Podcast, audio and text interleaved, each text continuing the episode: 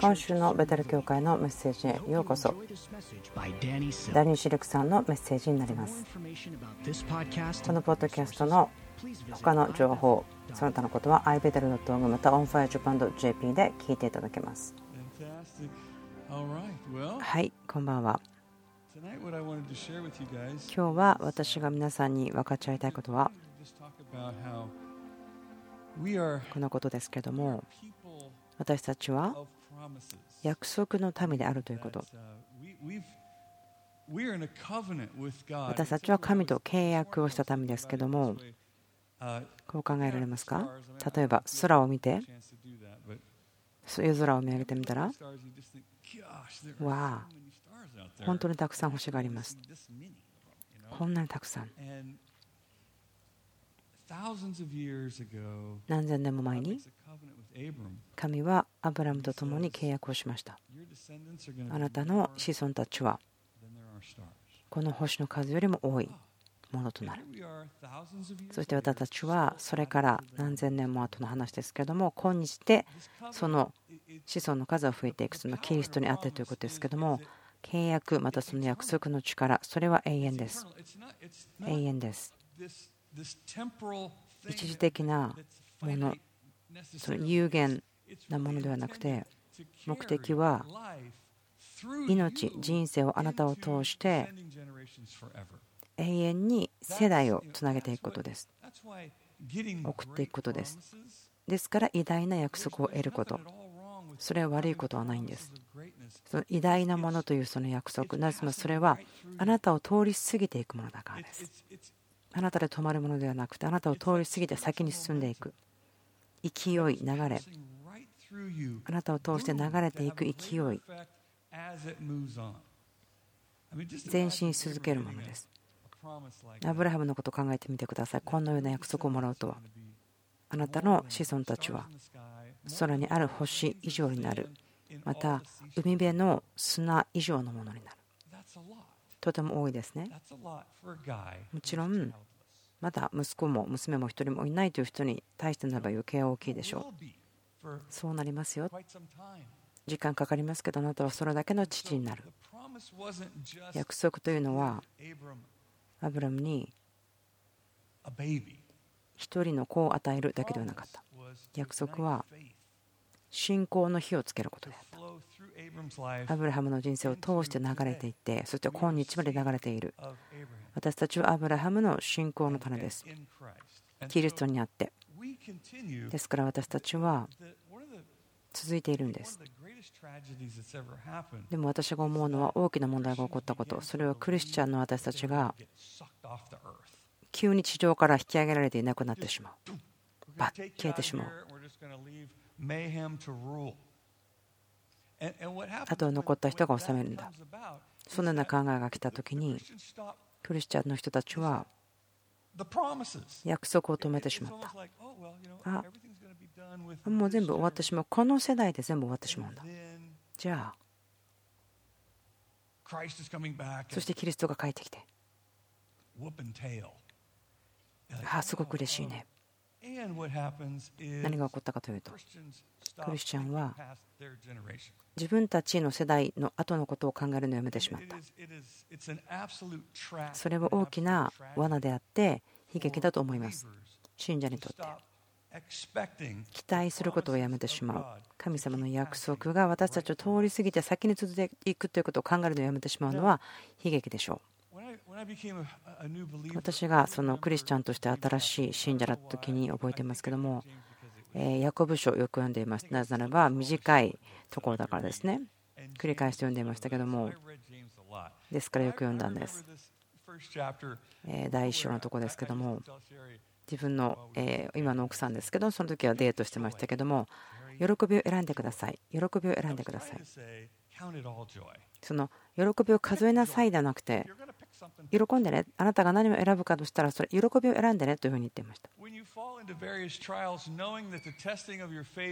さまざまな試練に遭う時はそれをこの上もない喜びと思いなさい信仰が試されると忍耐が生じるということをあなた方は知っているのです。その忍耐を完全に働かせなさい。そうすればあなた方は何一つ欠けたところのない成長を遂げた完全な人となります。忍耐を働かせること。話し合いをすること。あなたの人生の試練をよく考えて取り扱うこと。その身はあなたは欠けたところがないというものになる。欠けたところがないものになる。完全なものとなると。あなたは成長する成熟する。私たちは考えますよね。ずっと。そのチャンスのこと機会のこと。あなたと私たちはたくさん機会があります。その試練というものの中に必ず入っているんです。試練ということ。でもそれはあなたが取り扱いをするチャンスなんです。分かりますか？あでもいや人生はそんなことがなくってスムーズにいくと思ってたんですけどっていう人がいると思うんですけども。あ実はそうじゃないよということによってがっかりすると思うんですけど私たちの人生がスムーズにいくということがゴールではありません。私たちのゴールは成長することです。私たちのゴールはこういうこともできるでしょう。完全なものになって成熟するということ。それがゴールです。私たちみんな年を取りますけれどもでも全てが成熟するわけではありませんね大きな違いがありますよね。その年を取るというのはみんなそうですけども成熟するというのは皆がそうなれるわけではないようです。知恵に欠けた者がいるならば誰でも惜しげなく咎めることなくお与えになる神に願いなさいそうすればきっと与えられます。与えられます。神様に血を求めたらあなたに与える。でもただ少しも疑わずに信じて願いなさい。疑う人は風に吹かれて揺れ動く海の大波のようです。そういう人は主から何かを得た時ると思ってはいけません。そういうのは双心のある人でその歩む道の全てに安定を書いた人です。ですからこの試練ということに目的があります。約束には目的がありますその約束はあなたに与えられているんですね。それはあなたの約束そしてあなたが今立っているところ神様知っています。そしてそこにはまるで障害物競争のようなレースがあるんです。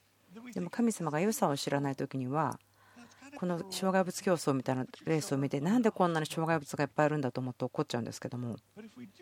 でも私たちは私たちのお父ちゃん良い神様だとしていればそしてびっくりするぐらい私たちが大好き愛してるよということが分かれば異なる。神様は異なる結果を求めているんです。あなたがその障害物競争をただ通り抜けていくだけではなくて神様はあなたとパートナーとして一緒にそれを通り抜きたいんです。全ての状況の中であなたと共にありたいんです。その嫌がらせで障害物を置いているわけではないんですもう自分で勝手にやんなよと思ってほったらかしにされるわけではありません。ただ葛藤を見て笑ってるだけではありません。誠実に私たちを産んで助けたいと思っている。子供がいるなら皆さん分かりますよね。自分たちの子供の前に何かを置くでもそれはそれをすることによって成長させ命を語りメッセージを送る。結果として私たちは約束が満ち満ちたものになるというのを期待します。365日のデボーションの本、例えば、あなたの約束ということを書くこともできるでしょう。約束はいろんなところにあるんです。必要がありますよね。人格がありますよね。あなた変わりたいでしょ？でもそこには全てあなたの必要なところには全て神様の約束があるんです。本当ですよ。この聖書の中には、この365日デボーションの本、聖書には約束であふれています。保証があるんです。私たちのお父ちゃん、神様、私たちと共に歩んでいます。そして私たちの道全部理解していて、そして神様が私たちを通して何を見たいかということも知っている。私たちは親ですから子供に対してどうやって良いものを与えるか知っています。ですから私たちは子供としてどんなものを受けるんでしょうか？分かりますか？そしてお父さんは私たちを知っています。神は私たちを理解しています。あなたを理解しています。神様があなたの人生の中でしていることは何でしょうか？あなたがたとえそれを理解できないとしても先週ですねほぼ1週間前ですけども私と妻の結婚30周年記念でした。楽しい。時間でした。とても素晴らしい時間でしたね。これは奇跡だと思います私にとっては。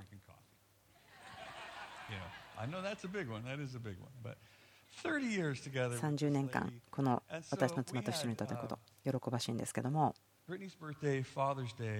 誕生日、父の日、また私の結婚記念日でちょうど自分たちの子供がその時に孫たちを連れてオーストラリアにやってしまう計画だったので私たちが何をするかと決めたかというのは孫たちも一緒にディズニーランドに連れて行ったということです。お姫様たちと王子様1人ですね。孫3人をディズニーランドに連れてってティーカップそのライドに乗っけたりするんですけども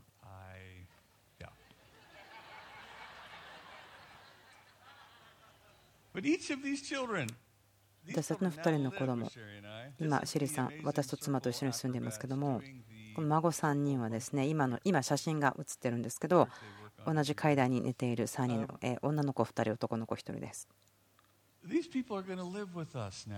今この子たち私たちと一緒にサクラメントで住んでいますけどもよく会うんですこのようにリラックスして階段で寝ている孫たちですけれどもこの子たちをディズニーランドに連れていくときには理解しなければいけないことがあるんですね。分かっていないといけないよっていうことがあるんです。これは3回のまるで3種類の違う旅行があるようなんです。リンカンという男の子ですね。2歳ぐらい。でも彼のニックネームはアナコンダというんですリンカンを抱っこしているのはまるでその大きなアナコンダというヘビを抱っこしているようにぐるぐるぐるぐるぐるぐるぐるぐるずっと動いているんです。すごく抱っこしているのがとても大変だよという意味でぐるぐるスピンしたり回ったりしてしまう。ですね。そのお膝にギュッと置いておくのがものすごく大変だよということでだからディズニーランドに行っても乗り物に乗ろうと思ってもこの一生懸命もう忙しく動いちゃうこの2歳の男の子を抱っこして乗れるライドは何だろうと思って一生懸命探すんです。本当にこのアナコンダの少年ですね。とても元気のいい男の子を抱っこしてお膝に乗っけるかまたは彼を座らせて安全ベルトをつけるかすごく難しい選択。でもう一人女の子の孫ですね。アビーは動かない乗り物が楽しいんです。アリちゃんは動かないことのドキドキさを経験したいんです。ですからゆっくり私たちはちょっと馬みたいなライドに乗ったりとかして始めて動かないものから始めて。でやっと静かな乗り物が終わってでディレイニーちゃんですね。彼女はああのライドに乗っても私大丈夫だ私怖くないから。っていうので彼女は全部乗り物乗りたいんですそこにあるライドに全部乗りたい。あもう一回やろう。サンダームーンってもう一回乗ろう。あでもあれ早かったんじゃないの？大丈夫？早いから楽しいんだよおじいちゃんって言うんですねだから3つのまるで違う旅をディズニーランドのようでしているようでした。まあ、私たち大人の方が人数が多かったのでスモールグループに分かれて孫たちを連れていくことができたんですけども。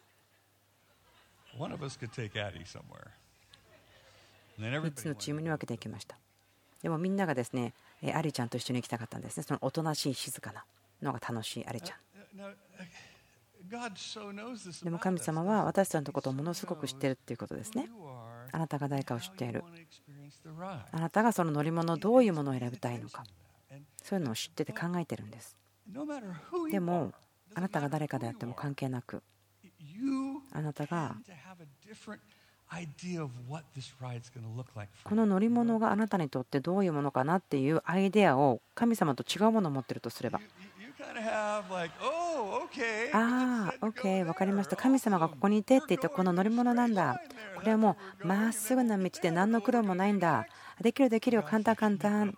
でも神様は、ああ、何々違うんだけどな。ああこれは山があって谷があって川も乗り越えていかなきゃいけないんだけどうん分かってないのかなそう思ってみてるんですああなたが見てるようにとは全然このちょっとね旅は違うんだよ我が子よ。あなたちょっと叫ぶかもしれない。びっくりするかもしれない。あなたびっくりするかもしれない。でも大丈夫だよ。大丈夫。ちゃんとゴールまで行けるよ。一緒だよ。あ大丈夫だったって最後には言うから。なぜならば神様は私たちのことを本当に知っています。そしてその知っていることの中で神様がやっていることはあなたの最善を引き出そうとしてるんです。あなたが最も大胆に考えても考えられないようなあなたの良さ。あなたの一番大きな想像力。あなたが夢望むことの一番もっと大きいもの。神様がもうすでに置いているものをそのものを出したいんですね。あなたの中の偉大さ大きさを出していきたいんです。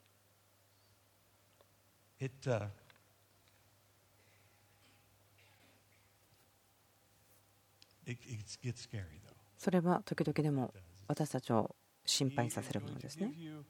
神様があなたにちょうどちょうどのサクセス成功をくれる。ダビデが祈ったように主よ私が小じきにならなければならないほどの少なさを与えないでください。でも多すぎてあなたを忘れるようにもしないでください。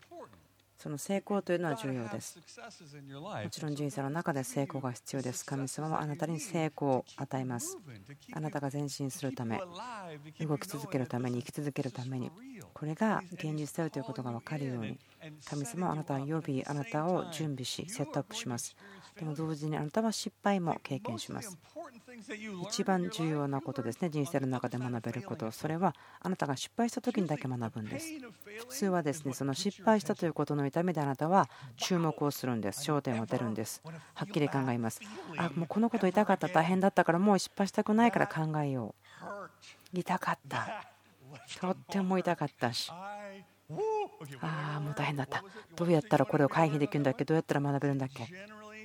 大体の時に失敗した時は私たちはとても力強い学びの時になるんです。同時にそこに格闘が葛藤があります。葛藤するということは力を与えることです。葛藤という言葉の中に隠れているのは勢い力という意味です。私たちは聞いたことがありますね。蝶がさなぎから出てくるときにそのさなぎを人間が壊してしまったらそれで力がなくて飛ぶことができない。また鶏が殻から出ようとするときにそれを人間が助けちゃったら途中で死んじゃうよとかですね。まあそれは本当かどうか分かりませんけれどもその葛藤格闘すること戦うことに力が生まれてきます。あなたの格闘から力が生まれます。その格闘を戦うことから自由そんなことがあるの？でもそれはもうやめてください。だからすいません。きっと誰かがあなたに嘘を教えちゃったんですね。もう葛藤しなくなるよなんて言ったら誰かがあなたに嘘を教えちゃったんでしょう例えば、えスポーツジムに行って重量上げしようとしてもいやこれ全然重くないですよなんてことはないですよね重さというんですからそれは負荷をかけるものですねスポーツジムに行ったら何をしないではなくてそこで戦いをしますね。その、え格闘があるんです。重荷を持ち上げる。でもそこで力をつけますね。そしてそこで必要な打ち破りがあります。あなたの力づけること、あなたが格闘することの中で。でもそこであなたは勝つんです。あなたは勝つんです。あなたは打ち破りを得るんです。神様がそれらのことをしっかりとあなたの人生の中でマネージしていますね。それらのことを知っています、与えています。神様約束しました。必ず脱出の道があるし、私たちができないこと以上のものは神は与えない。で他の人の人生を見たときに、わあ、神様、わあ、神様。自分の持っている問題のレベルでよかったです。感謝します。他の人の人生を見るまであなたは分からないですね。他の人の人生もっと大変なところを見るとあ神様私が文句言ったことを悔い改めますそして自分があなたにやってもらったこの成長のチャンスを感謝します。恵みがあるんです。みんなの人生の中に恵みがあります。彼らの人生の中で起こっている状況に対して歩んでいく恵みがあります。それが神の約束です見ているのは神様お父さんです。この神様が私たちと共に歩んで助けているんですね。私たちを力づけ励まし教えるんです。私たちを置いていってしまってああと自分で勉強して学んでとかそういう神ではないんです。何か孤児のように生き延びていかなければならない。そうではなくてお父さんはいつも隣にいるんです。これはパートナーシップなんです。パートナーシップ約束を神様とパートナー組んで一緒にやっていくということ。意識的に積んでいくんです。あなたと私のその人格とか成長さまた成熟さのために私たちはトレーニングみたいにしていくんですね。一部だけではなくてずっと一生ある人いますよね。人生のうちちょっとだけ働いてあと全部お休みしたい。そういう人いるかもしれないけどそれはそれでまた問題を生んでしまいます。私たちの人生ずっとそのような成長とか格闘とかがありますそして敵もいるんです。敵がいるんです。そしてそれとともに戦いがありますね。戦が来るんです。盗んで殺して壊す。またその約束、希望、信仰を小さくしようとする戦いがあります。その試練があった時に。敵が熱心にセットアップをしていますよ。落胆とかそういったことをあなたの人生にギュッと押し込もうとしています。その広い目で見たときにその敵のやりたいことはこうだと思うんですけどもとても力強いですよ。そして私たちの焦点をなくしてしまうんです。その敵の策略の下に私たちは落胆しちゃうんです。またそれに同意してしまってもう真理が何だか分からなくなってしまう。その敵の混乱とか嘘を信じてしまった時に例えばこう思うんですね。あみんながこれと同じことを考えている。ということは人々が大多数こう考えている。でこのことが本当だと大多数の人が言っているということですね。全然全くおかしかったね。そんなことありえなかったねっていうことがあるんですけども。覚えてますかみんながうんと昔だったら地球はまっすぐだと思ってたからまっすぐ歩いていったらまたは海に行ったらいつか落ちると思ってたんですね。そんな時代もありましたその時はみんながそう思っていました。みんながそれが本当だと言っていたのでそういう正しいものだとされていました。でクリスチャンが言うことがありますね。本当だよと言ってること。でもそうじゃないこともあります。そのムーブメントとか私たちの人生の中の動きというのは良い神様を表すということですよね。なぜならば今まで神は怒っていたからまたは理解することができない決めることができない。ちょっと急に起こる怒りっぽい中毒みたいな。そうではない。神はそんな急に起こったりしない。弱い方。今日戦いがありますね。そのアイデアというのはその神が病をあなたに与えるということ。それが今の戦いの一つですね。病によってあなたを成長させるようだからねいらっしゃいませ。試練へ。っていうふうな考え方がありますよね。えどういうことですか？でもそういうふうに考える人多いですよ。いやああ私は病気にならないよ病気はねもう地獄に行っちゃったみたいに自分は病気になりませんよ。それは神が与えるものじゃありませんよ。と言ったら多くの人がえーって言ってくるでしょ。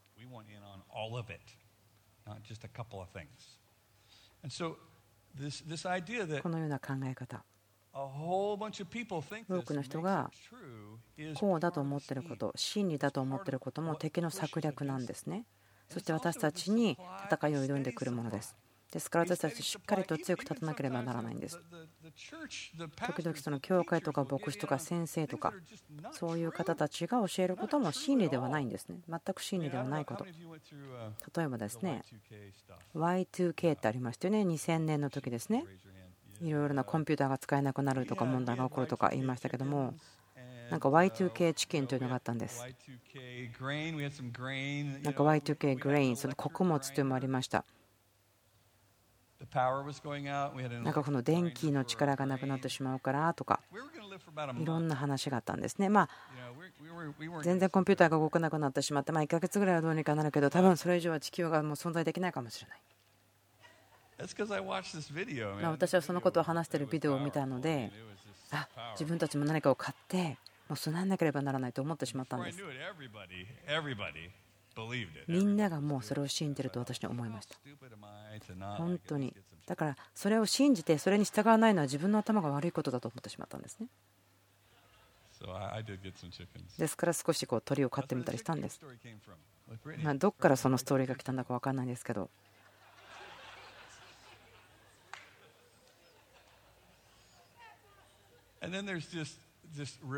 または繰り返してそれ私たちですね偽の宣言ですか？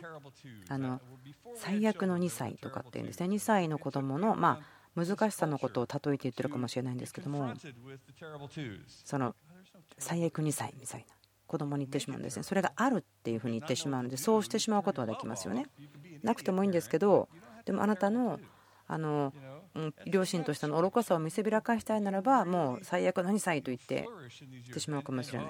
でもそれを言わなかったらまたその10代でもそうですね。難しいとか言ってしまってることがありますけども。ああもう10代だから無駄無駄何言ってもダメだよ。もう昔みたいにしなきゃできればいいのにとかそう思わないでください。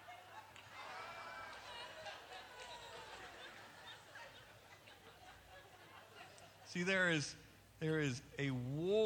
ですから戦いがあります。約束に対して。神様からの約束それはあなたの人生の中の試練を上手に血を持って歩いていくならかけるものはないですよ。そしてあなたがライフラインにいつも電話をすることができますよ。もう制限なし。知恵が欲しかったら与えますよ試練の中で私に連絡してください。呼んでください。24時間ホットラインがありますよ。あなたと私話すことができますよと神様は言うんですね。私ここで言いたいのは楽しいことです。嘘を壊すことは楽しいことですね。こんなこと聞いたことありますか？離婚の確率、アメリカの離婚の確率は今50%になっています。ですから結婚しても半分は壊れてしまいます。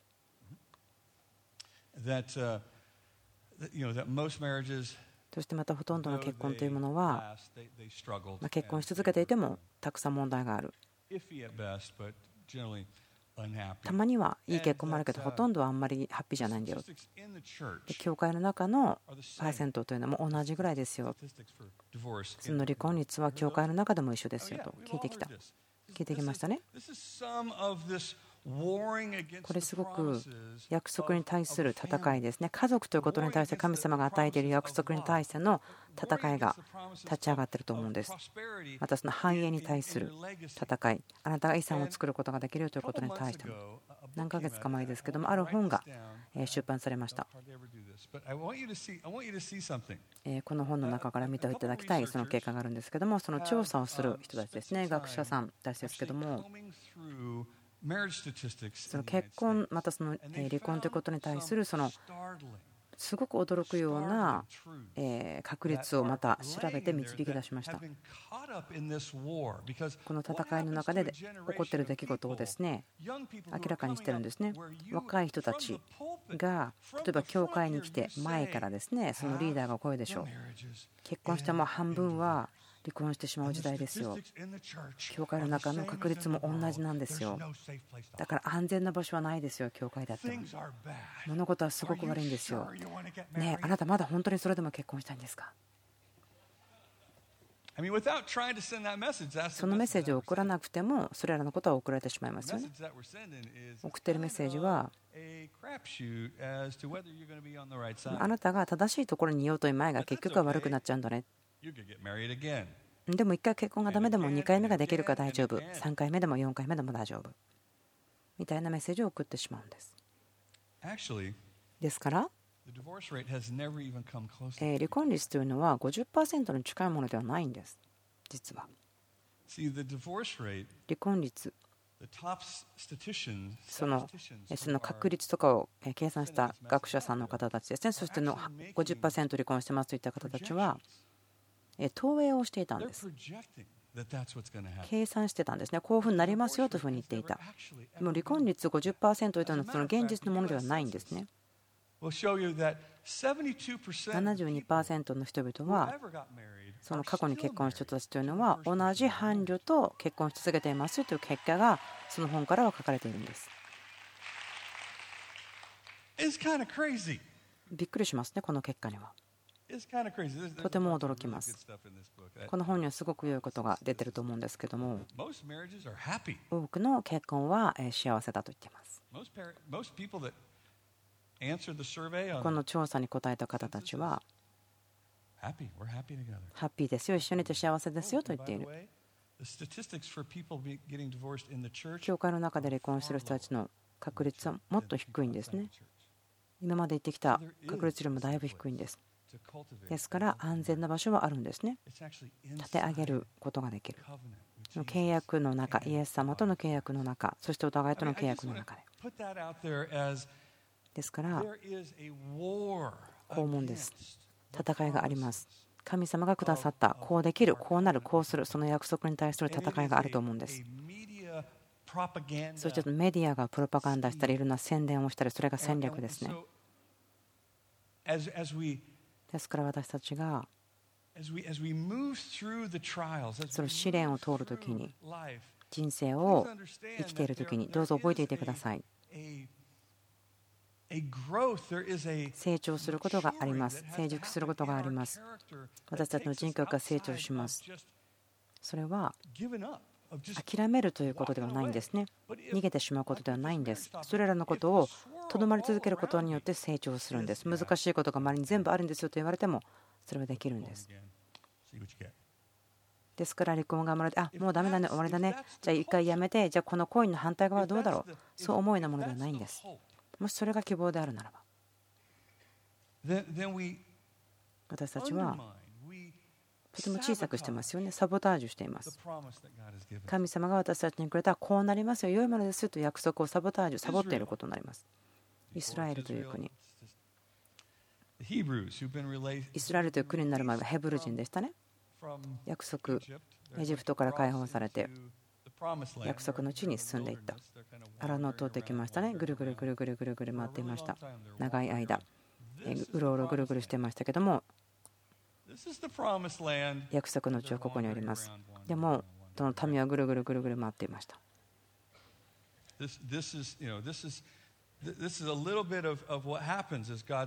神様がこう言うんですよね。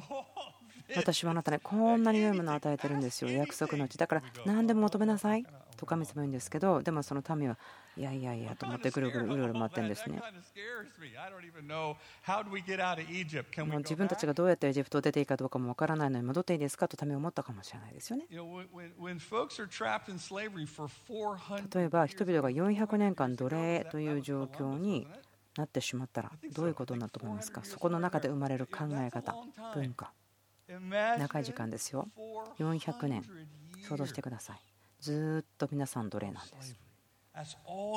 それしか知らないんです。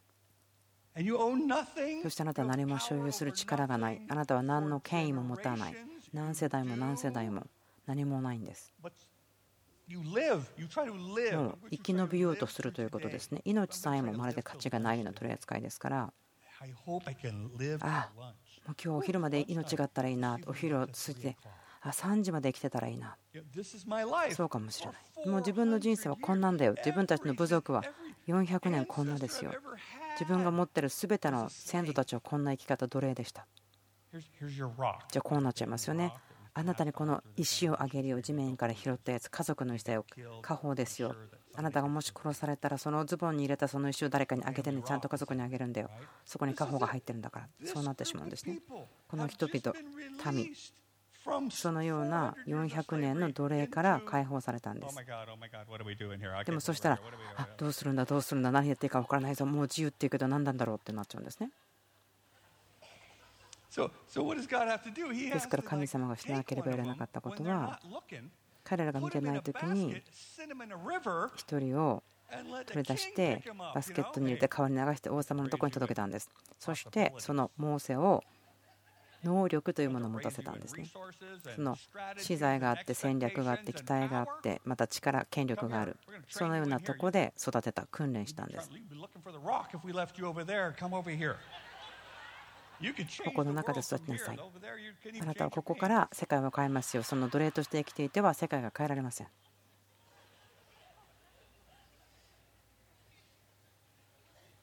ですから、ここから出るためには、そのイスラエルはそこにありますね。周りにいくつかの国、場所がありますけども、そのヨルダンまで着きました。ヨルダンの川を渡って。でも、ここに約束の地がありますね。約束の地。じゃあそこでとどまりましょうか。何かが私たちのうちにあるんです。恐れをもたらすものが。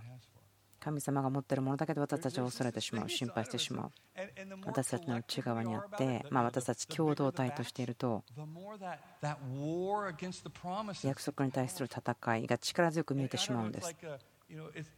もしそれが、じゃあこうしましょうか、羊の群れに対して私が1人で歩いていくとしましょう。羊驚いてショックウェーブが胸全体にバーッと飛んでいってあ何が起こったんだ？何何どうしちゃったの？わあ怖いな。しまった。と思って羊がバーッと動いてしまうかもしれません。でも誰も羊を追いかけてないんですよ。でも彼らは走っている神出エジプト記の23でこう言ってますけども私はあなたの前にクマバチを送ろう。あなたのために土地を開ける。あなたは何もしなくてよい。ただ歩き続けなさい。この方向に向かって歩き続けなさい。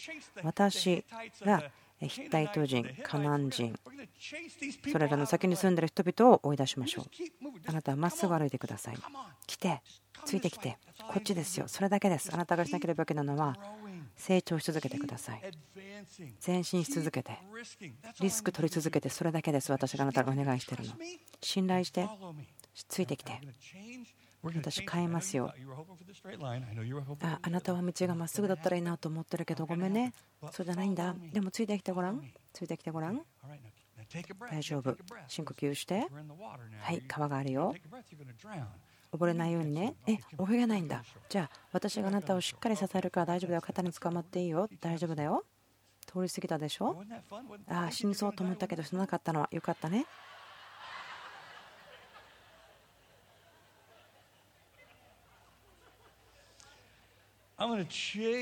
私は敵をあなたのために追い出しますよ。でも私はそれを1年ではしないです。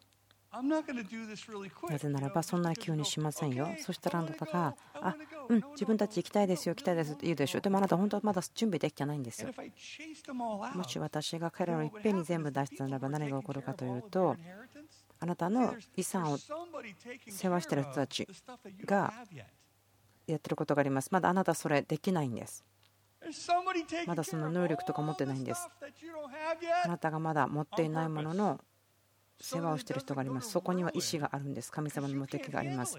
あなたがそこに行ってもあなたはまだそれをちゃんと取り扱うことができないんです。神様賢いですよね。頭いいですよ。神様素晴らしいんです。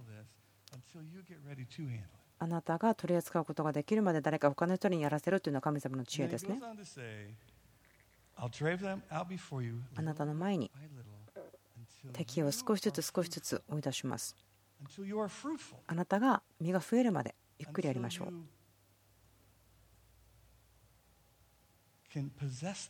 あなたが土地を所有する、持つことができるまで。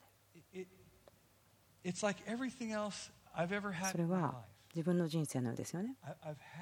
私は望みがありましたよ。望みがありました。そしてキャパシティがありました。でもキャパシティはここで終わってしまって、でも望みはもっと先までありました。でも自分の望みが前にあってもそのキャパシティを超えることはできません。もらってもその許容量がない時には壊れてしまうんです。こんなことがありました。ポポニアックの88年型の車に乗ってた時ですけどもとても素敵な車でした。まだ2年経ってないようなとても素敵な車でシェリーさんと私車屋さんに行ってでもそれはファミリーカーを買いに行った時です当時私たちはそのカーシートがあってそれで子供ですよねちっちゃい子が乗るためにカーシートを2人の間に連れてたんですねまたピックアップトラックもあったのでその2人の間にカーシートを乗せて使っていましたけどもその子供をそのギアとかエンジンのとことかに触るのをやめさせるのがすごく大変だったんですですから私たちはその家族で乗るもっと違うスタイルの形を買いに行こうと思いましたそして4ドアの they they they are they are they're they're family cars. ファミリーカーですね。家族で乗る車探していました。そして探していて、グランドアムというですね、グランドアムというですね、グレーの車ですね。そして M を反対側したらマーだったんですけども、グランマーの声ですね。その車を探していました。ああと思ったんですけども。でもその角のところにシナモンレッドの光っているなんかエンジェルが飛んでるような車があってこれ何ですか？と思って。セールスマンの人があこれ試乗してみますか？とか言って。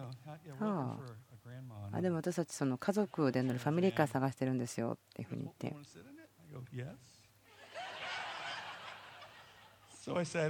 なのでああどうぞ始めてみてくださいよ始めたらそのように起こってしまってああ、これいいですね、この車、試乗してたんですけども、まるでセールスマンがこれを買いなさいと言っているようだったんです。ですから私たちはその車を買ったんです。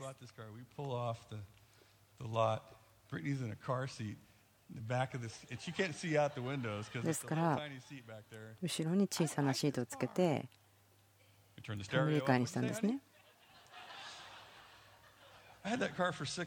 6ヶ月間乗りました。えその車で初めてスピード違反の切符を切られました。そのブレーキとタイヤが必要だったから買ったんですけども、何かその失敗したところがあったんです。この車のタイヤは、えまあその YMD というものまだ持ってますけども、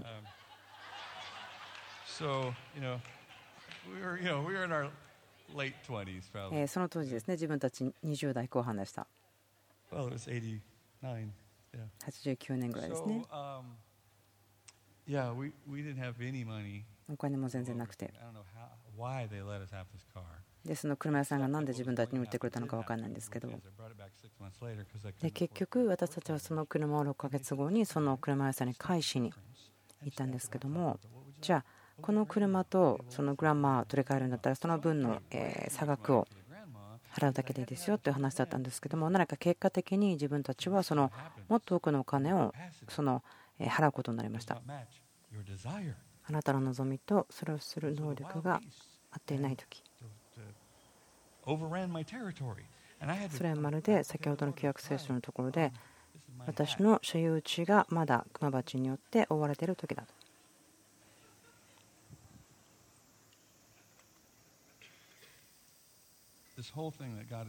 神様が私たちの人生の中でしていることがありますね。それは90歳か19歳か関わりなくて、それは私たちを成熟させたいと思っていること。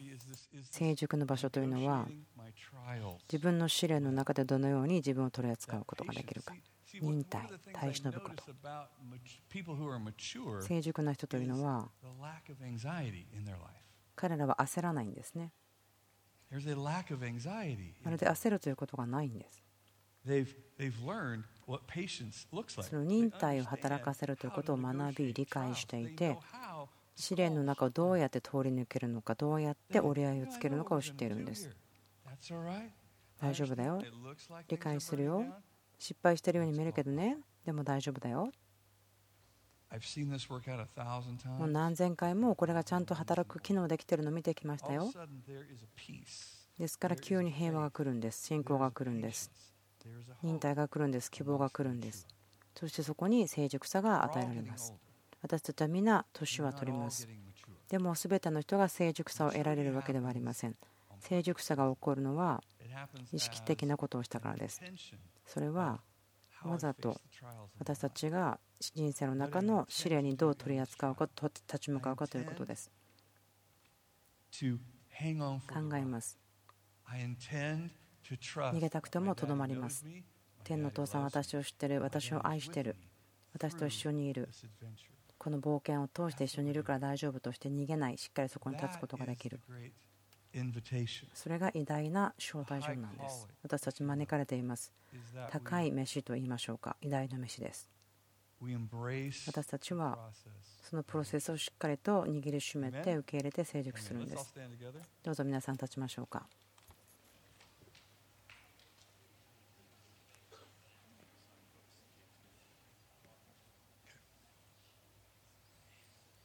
All right, put your hand on somebody next to you.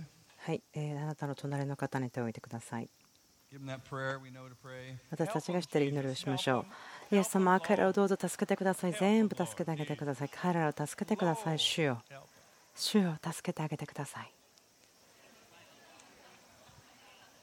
はい。じゃあ今.その手を自分の胸に当ててください。お.イエス様、私を助けてください。主よ、私を助けてください主よ、主よ、私を助けてください。主よ、助けてください。お父さん、祈ります私たちに勇気をください。今夜。追い求めていくことができますように、その成熟ということを追い求めることができますように、そしてあなたが地面に置いている宝物、その知恵、それをしっかりと拾っていくことができるように、あなたが置いてくれているものですから、その試練の道の中にあっても、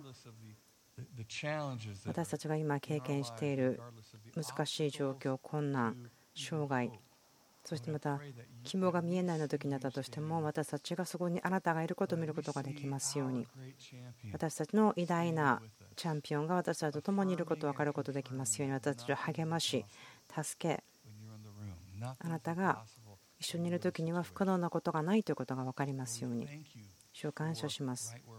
今私たちがいるところも感謝します。あなたが今私たちの人生でしていることを感謝します。約束を感謝します。その約束にしっかりつかまり、自分たち自身をもう一度思い出させます。それは私たちの約束に対して、それを妨げるものに対して、しっかりと戦わなければならないこと。私たちの希望を増し加えてください。イエス様の皆によって祈ります。超自然的な勇気をください。私たちの中で本当に難しい状況にある人たちのために祈ります。私たちの状況でも主あなたと共にあって受け入れます。そして感謝します。あなたがあなたの御言葉をしっかりと見張っていてくださること、その誠実さを感謝して、イエス様の名前で祈ります。今週もベテル教会のメッセージ聞いてくださってありがとうございます。